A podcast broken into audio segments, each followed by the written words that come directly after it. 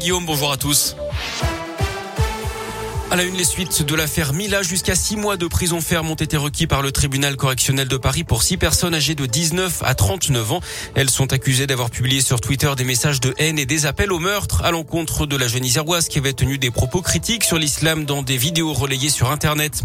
Le ton monte entre Emmanuel Macron et Marine Le Pen. Les deux candidats à la présidentielle se sont attaqués à distance hier lors d'un meeting à Strasbourg où il a été chahuté par des personnes criant Mélenchon ou rend l'ISF. Le président sortant a attaqué la candidate du Rassemblement national sur l'Europe en dénonçant, en dénonçant, je cite, ses carabistouilles.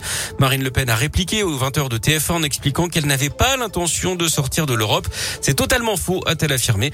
Elle a dit vouloir baisser la contribution financière nette de la France à l'Union européenne de 9 à 4 milliards d'euros et retrouver la maîtrise des frontières et de l'immigration, ce qui passera par un référendum.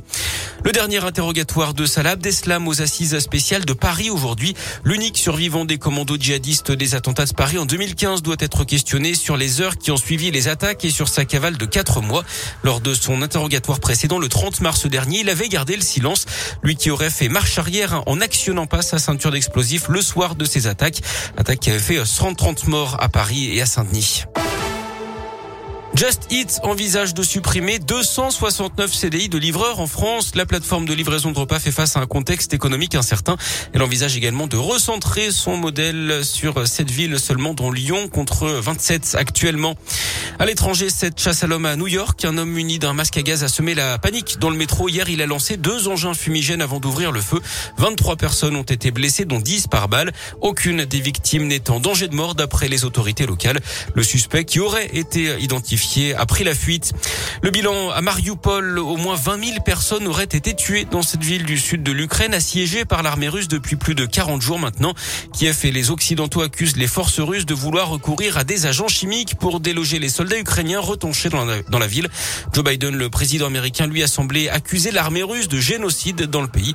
De son côté, Vladimir Poutine a qualifié la tuerie de Butcha de fake. Allez, on passe au sport et au foot avec la qualification des Françaises pour le mondial. Elles ont battu la Slovénie 1-0 sur un but de la Lyonnaise Cascarino. En Ligue des Champions, le Real Madrid s'est qualifié pour les demi-finales grâce encore à Karim Benzema. Les Espagnols ont sorti Chelsea malgré leur défaite 3 buts à 2. Hier, ils avaient gagné 3 à l'aller. Ça passe également pour Villarreal contre le Bayern Munich après le match nul un partout entre les deux formations hier. À suivre ce soir la fin de ces quarts Liverpool, Benfica et Atlético Manchester City. En basket, la victoire de Lasvel dans le derby hier en championnat. Les Villeurbanne Chanel ont emporté 91 à 82 à Rouen. Et puis le tennis avec le tournoi de Monte Carlo et l'élimination du numéro 1 mondial dès le premier tour, Novak Djokovic battu par l'Espagnol Davidovic Fokina.